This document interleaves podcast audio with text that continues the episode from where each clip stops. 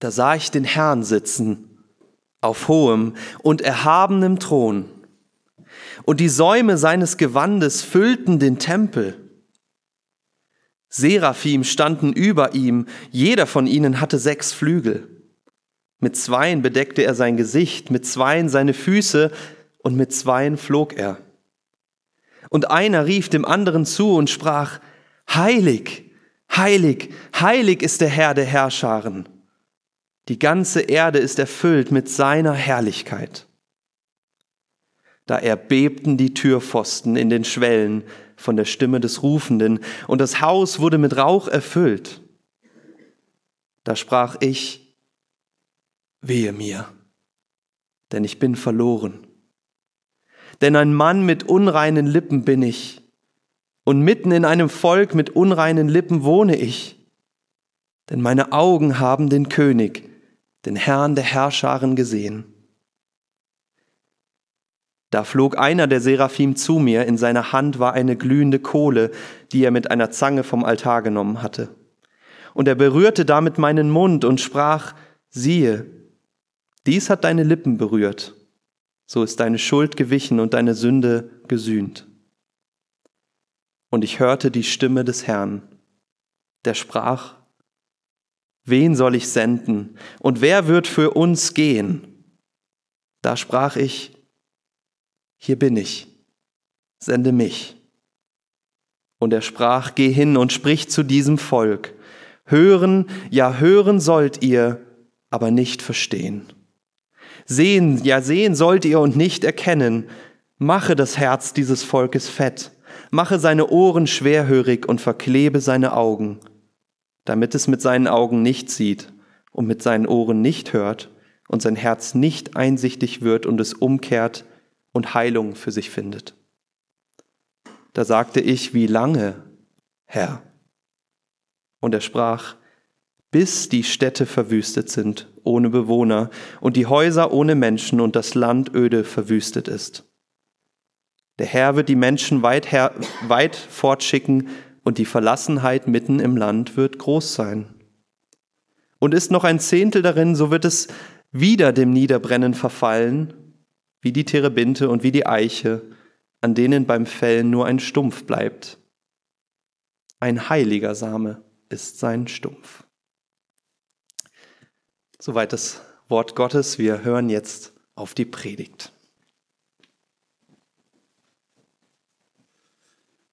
Im Jahr neunzehnhundertsiebenundsiebzig hat Steven Spielberg einen Film herausgebracht, der damals Schlagzeilen machte und dessen deutsche Übersetzung hieß Unheimliche Begegnung der dritten Art. Der Text, den wir gerade gelesen haben, in dem Jesaja seine Begegnung mit dem Herrn beschreibt, könnte man wohl auch so betiteln: Eine unheimliche Begegnung der dritten Art. Dieser Text bringt uns in das Todesjahr des Königs Usia. Der König Usia ist nicht der allerbekannteste der biblischen Könige, aber es war ein großer König. Es war ein König, der lange regiert hat und der sehr erfolgreich war, auch militärisch. Ein recht guter König.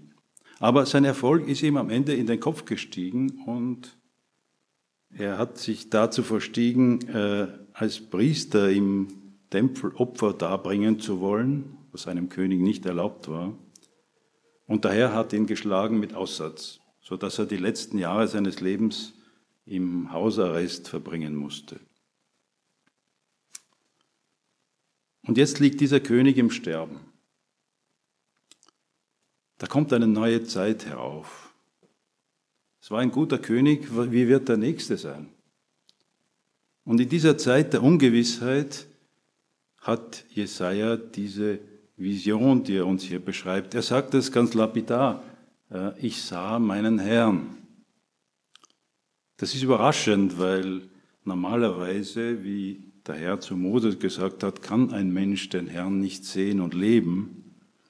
Aber wir dürfen nicht vergessen, dass wir es hier mit einer Vision zu tun haben. Er schaut nicht wirklich dem Herrn ins Angesicht, Er sieht den Herrn.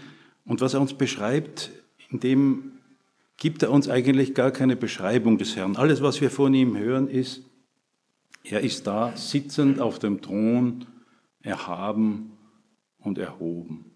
Und dann eine seltsame Bemerkung, und seine Säume erfüllten den Tempel. Jesaja sieht den Herrn bekleidet mit einem Gewand. Und dieses Gewand, seine Säume, der untere Rand erfüllt den Tempel. Wir wissen nicht genau, was der Tempel hier soll, ob Jesaja vielleicht diese Vision im Tempel hatte, aber der Tempel ist irgendwie Teil dieser Vision. Aber der Tempel ist erfüllt vom Saum des Gewands. Ihr müsst euch das vorstellen, eine riesige Vision. Er sieht den Herrn und das ist so riesig, dass der Gewandsaum den Tempel erfüllt. Ja, eine furchterregende, gewaltige Vision, die er da hat. Aber äh, Jesaja konzentriert sich gar nicht so sehr auf den Herrn. Sein Blick äh, geht eher in die Umgebung des Herrn und da sieht er seltsame Wesen, ja, die die er Seraphim nennt. Äh, Seraphim, äh, dieses Wort erscheint schon im, im, in der Tora, das sind diese glühenden Schlangen, die Israel in Bedrängnis bringen. Hier haben wir es nicht mit Schlangen zu tun. Äh, das Wort kommt von einem Verb, das eigentlich brennen bedeutet und manche übersetzen dieses Wort mit die Brennenden. Aber äh, wir lernen einiges über sie. Wir sehen, dass sie äh, Füße haben, dass sie Hände haben, dass sie Flügel haben, sechs an der Zahl. Jesaja sagt es uns sogar zweimal, das hat ihn sehr beeindruckt. Sie haben auch einen Mund und sie haben ein Gesicht. Ja, das alles lernen wir über diese Seraphim, die den Herrn umgeben und die sicher heilig sind, weil sie es in seiner Gegenwart aushalten. Und die den Herrn in einer Art und Weise bedienen oder dergleichen. Jedenfalls, sie rufen einander zu, heilig, heilig, heilig. Ja, eine Art Lobpreis, aber das ist nicht gesungen, das ist gesprochenes Wort. Ja, sie rufen es zu und dieses heilig, heilig, heilig. Manchmal äh, kürzt man es ab und sagt dreifach heilig, aber es ist nicht dreifach heilig, es ist Es ist ein Superlativ, es ist heiligmäßig, heiligmäßig, heilig, es ist superheilig, es ist Heiligkeit absolut. Und dieser Ruf der Heiligkeit des Herrn, der ist gewaltig, sogar der Ruf ist gewaltig, er erschüttert die, die, diesen Tempel, es beben die Zapfen der Schwellen oder wie auch immer das übersetzt wird, aber jedenfalls das ganze, das ganze Haus wackelt, Äh, angesichts dieses Schreis und es füllt sich auch mit Rauch. Also wir haben hier diese typischen Phänomene der Gegenwart des Herrn, ja, dieses Erdbeben ja, und auch diesen Rauch, der alles erfüllt und der irgendwo dann auch den Blick verschleiert auf den Herrn. Das alles sieht äh, Jesaja und er ist am Boden zerstört. Ja, und er sagt, weh mir, um mich ist es geschehen, ja, denn ich habe den Herrn gesehen ja, und ich bin ein unreiner Mensch. Jesaja glaubt, es ist vorbei mit ihm. Er sagt es hier, um mich ist es geschehen. Dieses, dieses Wort ist interessant. Man könnte es auch übersetzen mit, äh, ich werde zum Schweigen gebracht. Das ist eigentlich der ursprüngliche Sinn. Und im übertragenen Sinn natürlich dann, äh, äh, ich, ich sterbe, ja, ich äh, um mich ist es geschehen. Und hier machen eigentlich beide Sinn, denn Jesaja stellt fest, er kann nicht einstimmen in diesen Lobruf, in, diesen, in diese Heiligpreisung, denn seine Lippen sind unrein. Er passt da nicht dazu und er weiß, um mich ist es geschehen. Ich passe hier nicht her, ich muss sterben. Ja? Und dann geschieht auch etwas Bedrohliches, nämlich einer dieser Seraphim, der kommt jetzt auf ihn zu, der löst sich aus der Schar der anderen und er kommt auf ihn zu mit Feuer in der Hand, ja, das er vom Altar genommen hat. Und man kann sich fragen, ist es jetzt wirklich vorbei mit ihm? Wird Jesaja jetzt verbrannt? Aber nein, es geschieht etwas anderes. Er berührte seinen Mund, kann sich vorstellen, das ist nicht angenehm, aber er sagt, siehe, das hat deine Lippen berührt und deine Schuld ist gewichen und deine Sünde wurde gesühnt. Die Angst ist vorbei.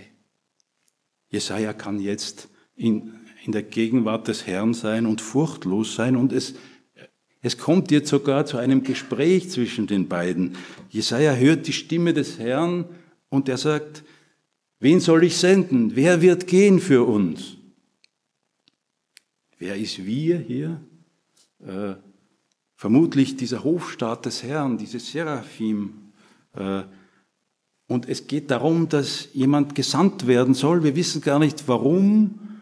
Und dieser Gesandte muss irgendwo hingehen, aber wir wissen nicht, wozu und was er tun soll. Aber Jesaja sagt, hier bin ich. Sende mich. Jesaja ist so voller Dankbarkeit, dass er sich vor dem Herrn halten darf, dass er bereit ist, was immer, wie immer er dem Herrn dienen kann, er wird es machen und er schlägt sich vor. Der sagt, sende mich. Und der Herr, der Herr nimmt ihn beim Wort. Der Herr spricht zu ihm und sagt, geh und sage diesem Volk, hören sollt ihr hören, aber nicht verstehen. Sehen sollt ihr sehen, aber nicht begreifen. Mach es fett. Das Herz dieses Volkes und seine Ohren mach schwer und seine Augen verklebe, damit es nicht sieht mit seinen Augen und nicht hört mit seinen Ohren, damit sein Herz nicht einsichtig wird und es nicht umkehrt und Heilung findet. Das ist schon ein seltsamer Auftrag für einen Propheten. Das ist eigentlich das Gegenteil von dem, was ein Prophet macht.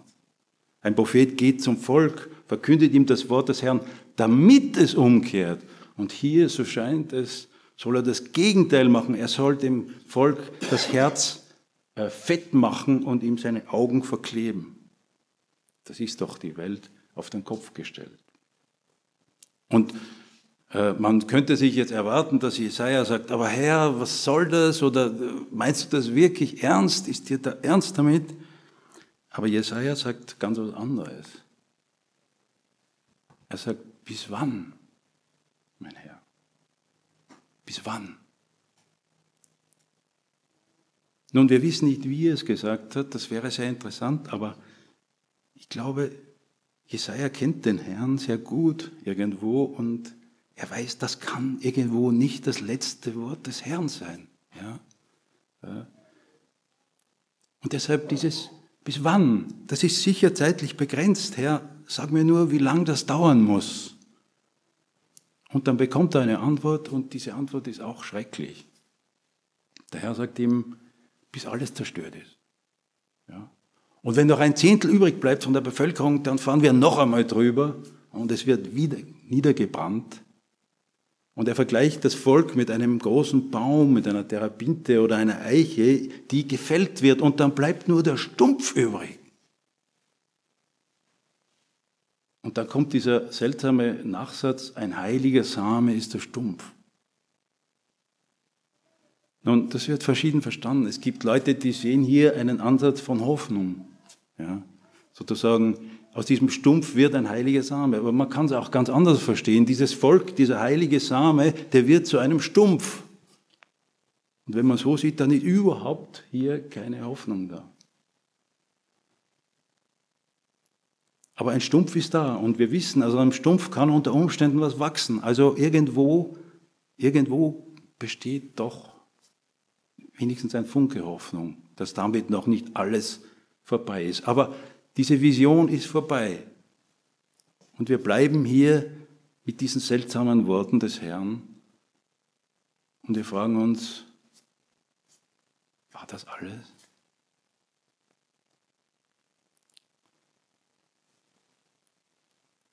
Der, das Kapitel sechs von Jesaja ist ein sehr beliebter Predigtext. Ich bin sicher, für die von euch, die schon länger in den Gemeinden sind, ihr habt schon einige Predigten darüber gehört. Es ist ein beliebter Text, weil er einfach viel hergibt. Ja, es ist ein Text, der uns erlaubt, über die Heiligkeit des Herrn zu sprechen, zum Beispiel, oder seine Herrlichkeit, oder seine Gnade, ja, die Jesaja zuteil wird hier mit dieser Kohle, oder seine Berufung.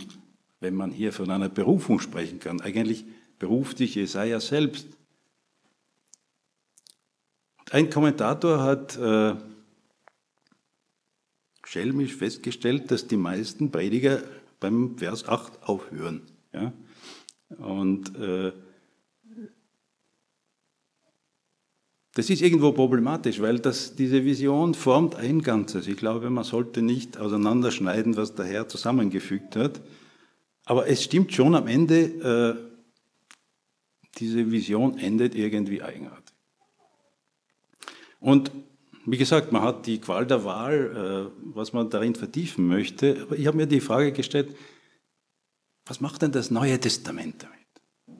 Ja, wird diese Vision dort äh, erwähnt? Und wenn ja, wie?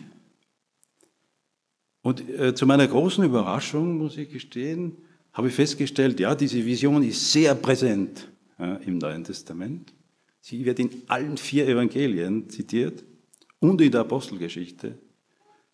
Und das kann man wirklich nur von einer Handvoll von Texten sagen. Das muss ein wichtiger Text sein.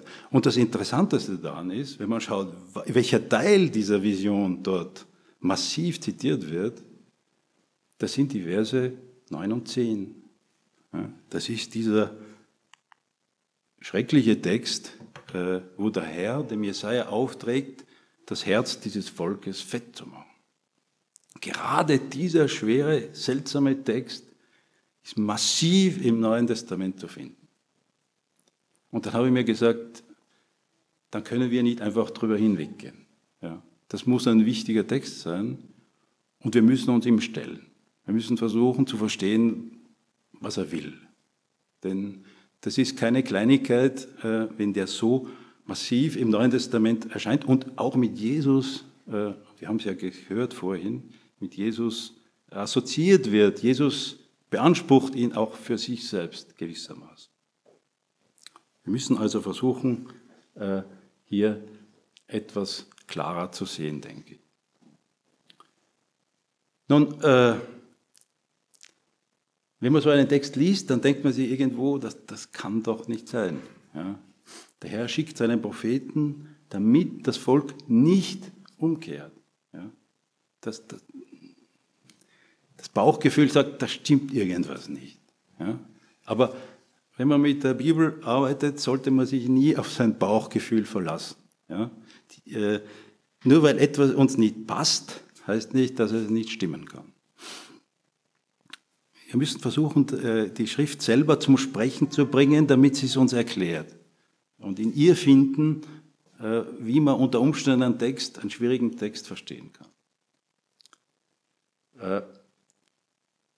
Das Erste, was man hier sagen kann, ist, was sicher nicht gemeint war, nämlich, dass Jesaja dem Volk einen so unverständlichen Vortrag halten soll, dass niemand versteht und alle sozusagen die, die eigentliche Botschaft verpassen. Das kann es nicht gewesen sein. Und warum sage ich das? Weil wir nämlich die Predigt des Jesaja haben. Wir haben dieses Buch, wo wir sehen, wie er zum Volk gesprochen hat. Und das Buch Jesaja ist, ein, ist kein einfaches Buch, ihr wisst das, aber die Sprache des Jesaja ist einfach. Er sagt schwierige Dinge, aber er sagt sie wirklich sehr verständlich. Für die, die da waren, als wir über das Kapitel fünf gesprochen haben, äh, ihr habt gesehen, dieses Gleichnis vom Weinberg zum Beispiel, das ist absolut leicht verständlich. Ja? Oder auch die Wehrufe, die danach kommen. Das ist ein unangenehmer Text, aber er ist nicht schwer zu verstehen. Jesaja spricht einfach zu den Menschen und man hat es ihm sogar zum Vorwurf gemacht. Ihr könnt das finden im Kapitel achtundzwanzig, Vers neun, wo man ihm äh, gewissermaßen sagt, du redest zu uns wie zu Babys. Ja? Das ist, äh, wir sind keine kleinen Kinder mehr, du kannst uns äh, mehr zumuten. Ja? Sei nicht immer so einfach, sozusagen. Ja?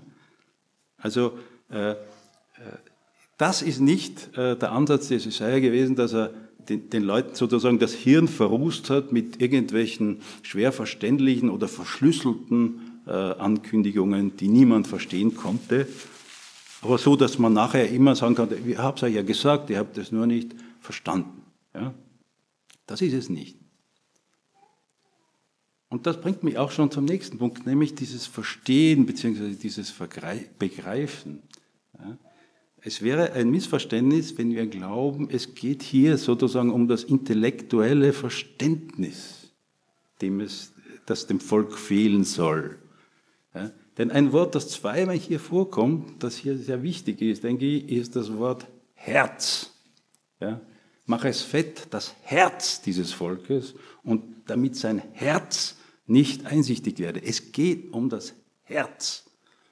Und wenn ihr euch erinnern könnt, vor ein paar Monaten habe ich versucht, euch zu erklären, was das Herz im Alten Testament ist.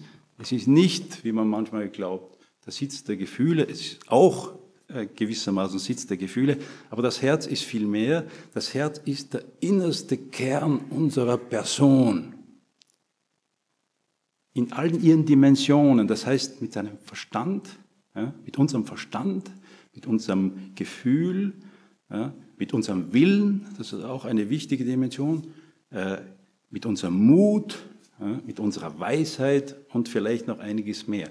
Das ist der ganze innerste Mensch in uns, das ist unser Herz. Ja? Und darum geht's. Ja? Und nicht einfach um den Intellekt, versteht ihr? Jeder Prediger und jeder Prophet, ja, zielt auf das Herz der Menschen, die ihm zuhören. Darum geht es letzten Endes. Es geht nicht nur ums Hirn. Eine Predigt ist keine Vorlesung. Ja? Es geht ums Herz. Ja, und der Prophet spricht zum Herz der Menschen. Und was versucht er zu tun? Nun, die Arbeit des Propheten und des Predigers ist, die Menschen mit der Botschaft des Herrn in Kontakt zu bringen und sie sozusagen vor ihr Herz zu stellen, und damit sie darauf antworten können, indem sie sagen ja oder nein oder nicht sagen, was aber auch gleichbedeutend ist mit Nein. Das heißt, äh, es geht um das Herz. Es geht damit, darum, dass das Wort des Herrn vor dem Herzen steht und dieser Mensch sich dazu stellen kann und muss eigentlich. Das ist der Kern der Predigt, das ist der Kern der Predigt des Jesaja. Aber ihr müsst sehen, dass das eine gefährliche Sache ist. Das ist keine Kleinigkeit. Denn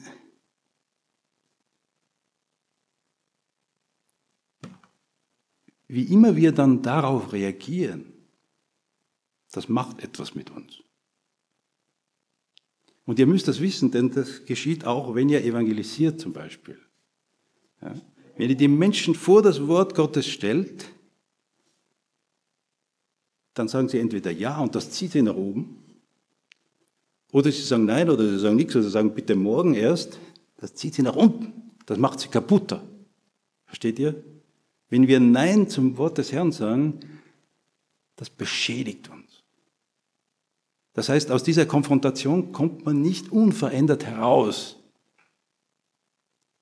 Und das Gefährliche ist, dass das nächste Mal, wenn wir wieder konfrontiert werden mit dem Wort des Herrn, dann hat das einen Effekt, nämlich unser Herz, das gerade das Sinnesorgan ist, mit dem wir sozusagen äh, das aufnehmen können, dieses Herz ist beschädigt und es wird uns schwerer gemacht, ja zu sagen, beim nächsten Mal. Die, die Schrift hat ein Bild für dieses, für, für dieses Geschehen, sie nennt das die Verhärtung des Herzens. Wenn wir Nein zum Herrn sagen, dann wird unser Herz etwas härter. Das ist wie ein Herzinfarkt, der eine, eine Wand des Herzens beschädigt. Ja? Das Herz ist nachher in einem schlechten Zustand und beim nächsten Mal, wer weiß, äh, ob es dann noch kann. Denn das Schreckliche ist, es gibt einen Punkt der Nichtwiederkehr. Es gibt einen Punkt, wo unser Herz dann so verhärtet wird, dass wir gar nicht mehr anders können. Das Paradebeispiel dafür in der Schrift ist der Pharao. Ja, Pharao widersteht dem Herrn, Und er verhärtet sich und dann verhärtet ihn der Herr und er kann gar nicht mehr anders. Und am Ende seht ihr den armen Kerl in einer völlig verzweifelten Situation, aber er kann gar nicht mehr aussteigen. Ja. Das ist das Schreckliche an der Verhärtung des Herzens. Und das ist das Problem, das ist das Dilemma jedes Predigers irgendwo und jedes Evangelisten, dass wenn wir unsere Arbeit gut machen, dann kann das dabei herauskommen. Und deshalb, so verstehe ich jedenfalls dieses Wort äh, des Herrn, der Herr schickt Jesaja zu seinem Volk. Er muss dieses Volk warnen, er muss es warnen. Ja? Aber dieses Volk ist schon beschädigt. Wir wissen das aus den ersten fünf Kapiteln seines Buches. Dieses Volk hat sich schon teilweise verhärtet, hat es schon diesen Punkt des nicht wieder, der Nichtwiederkehr erreicht. Wir wissen es nicht, das weiß nur der Herr. Aber der Herr sagt ihm, es wird nicht gut ausgehen. Ja? Der Herr weiß das natürlich. Und deshalb ist der Auftrag zu predigen für Jesaja hier gleichbedeutend mit dem Auftrag zur Verhärtung. Aber nicht deshalb, weil der Herr will, dass sein Volk verhärtet wird, sondern weil er weiß, dass das geschehen wird. Ja? Jesaja muss hingehen, sonst macht er sich schuldig gegenüber dieses Volk, diesem Volk. Und das ist, äh, es ist ja auch so, dass vielleicht der eine oder andere umkehren kann angesichts seiner Predigt und dann war es das schon wert. Aber die große Masse wird das nicht tun und der großen Masse wird er durch sein Wort sogar noch die Ohren, das Herz fett machen und die Ohren schwer und die Augen verkleben. So verstehe ich jedenfalls dieses Wort.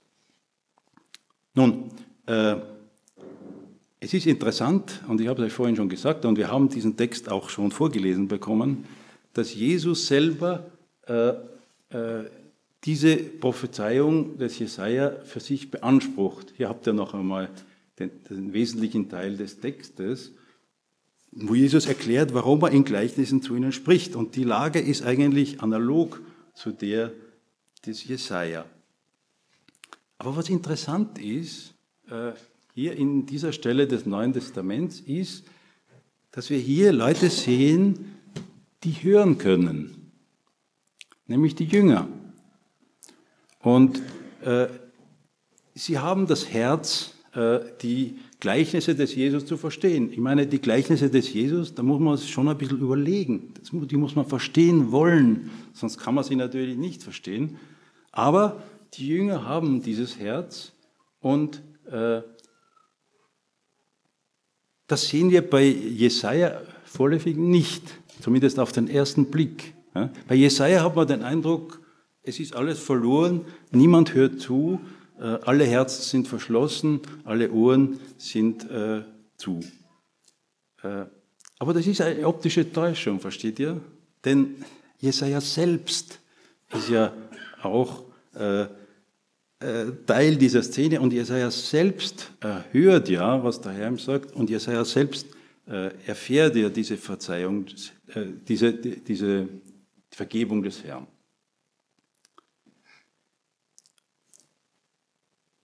Was interessant ist hier, ist auch, dass, äh, dass Jesus hier eben diese Trennung zieht zwischen denen, äh, denen es gegeben ist, zu verstehen, was er sagt, und denen, denen das nicht gegeben ist.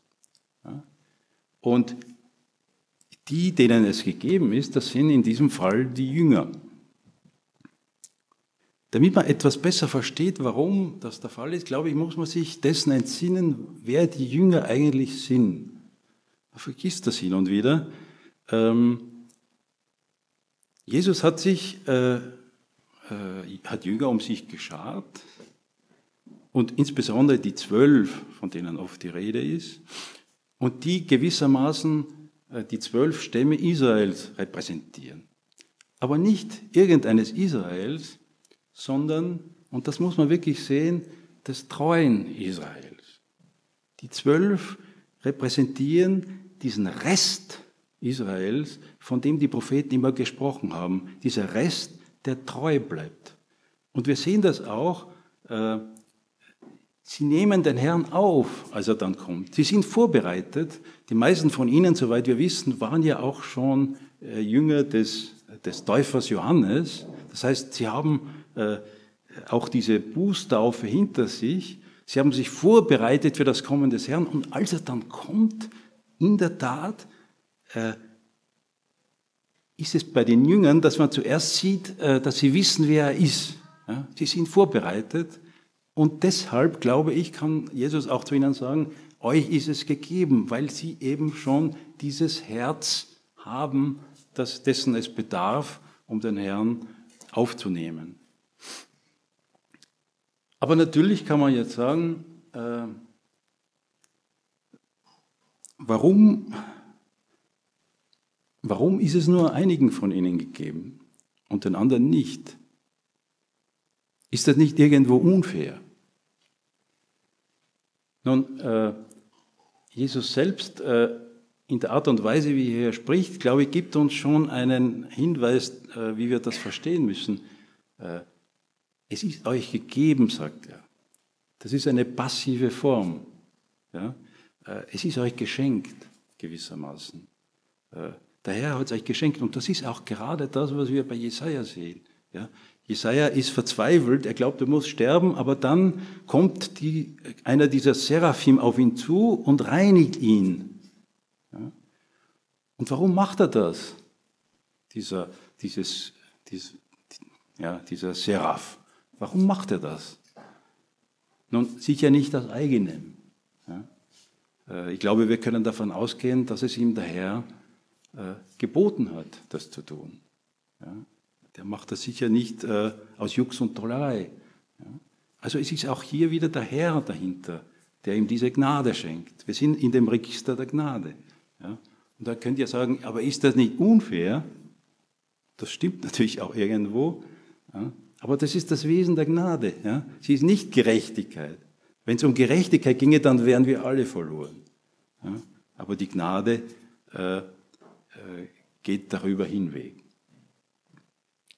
Aber das wirft natürlich dann die Frage auf, aber warum wird nicht allen diese Gnade zuteil? Warum nur einigen? Und da muss ich sagen, äh, darauf habe ich die Antwort nicht. Ich glaube, die Schrift gibt sie uns nicht.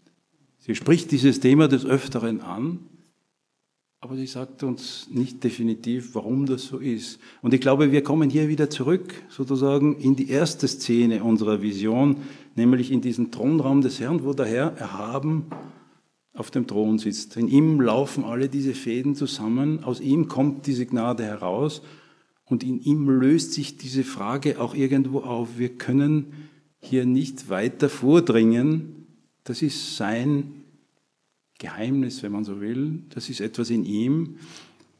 Wir sind in diesem Thronraum, der erfüllt ist von Rauch und der bebt und wir können nur sagen, der Herr sitzt auf dem Thron und er weiß warum, aber er hat es uns nicht gesagt. Und ich würde euch sogar raten, misstrauisch zu sein, wenn es euch jemand so genau sagt, denn ich glaube, die Schrift tut es nicht.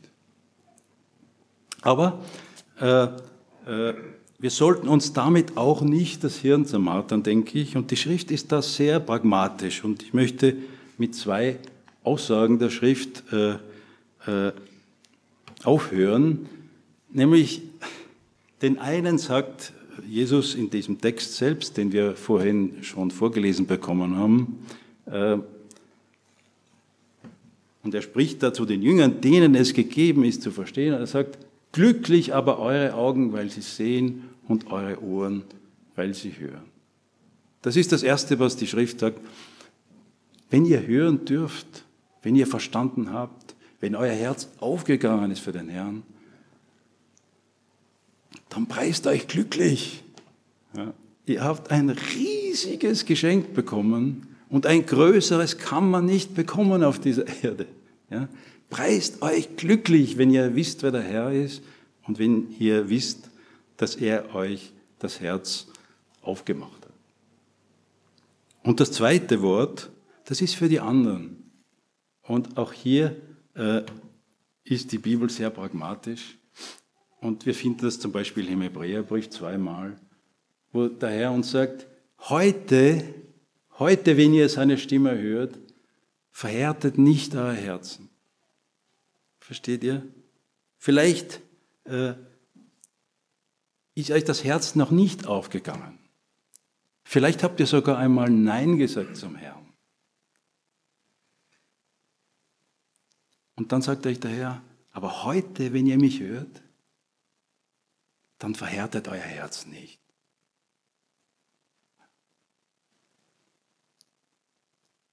Vielleicht hat euch der Herr heute das Herz berührt. Vielleicht macht das morgen oder übermorgen oder in drei Wochen. Aber wenn immer dieser Tag kommt, an dem ihr seine Stimme hört, dann verhärtet nicht euer Herz, sondern macht auf. Wenn er an eure Türe klopft, dann lauft hin, reißt die Türe auf, sperrangelweit und sagt, komm herein und geh nie wieder weg. Und dann werdet ihr auch zu denen gehören, die sagen, zu denen Jesus sagt, glücklich eure Augen, weil sie sehen, und eure Ohren, weil sie hören.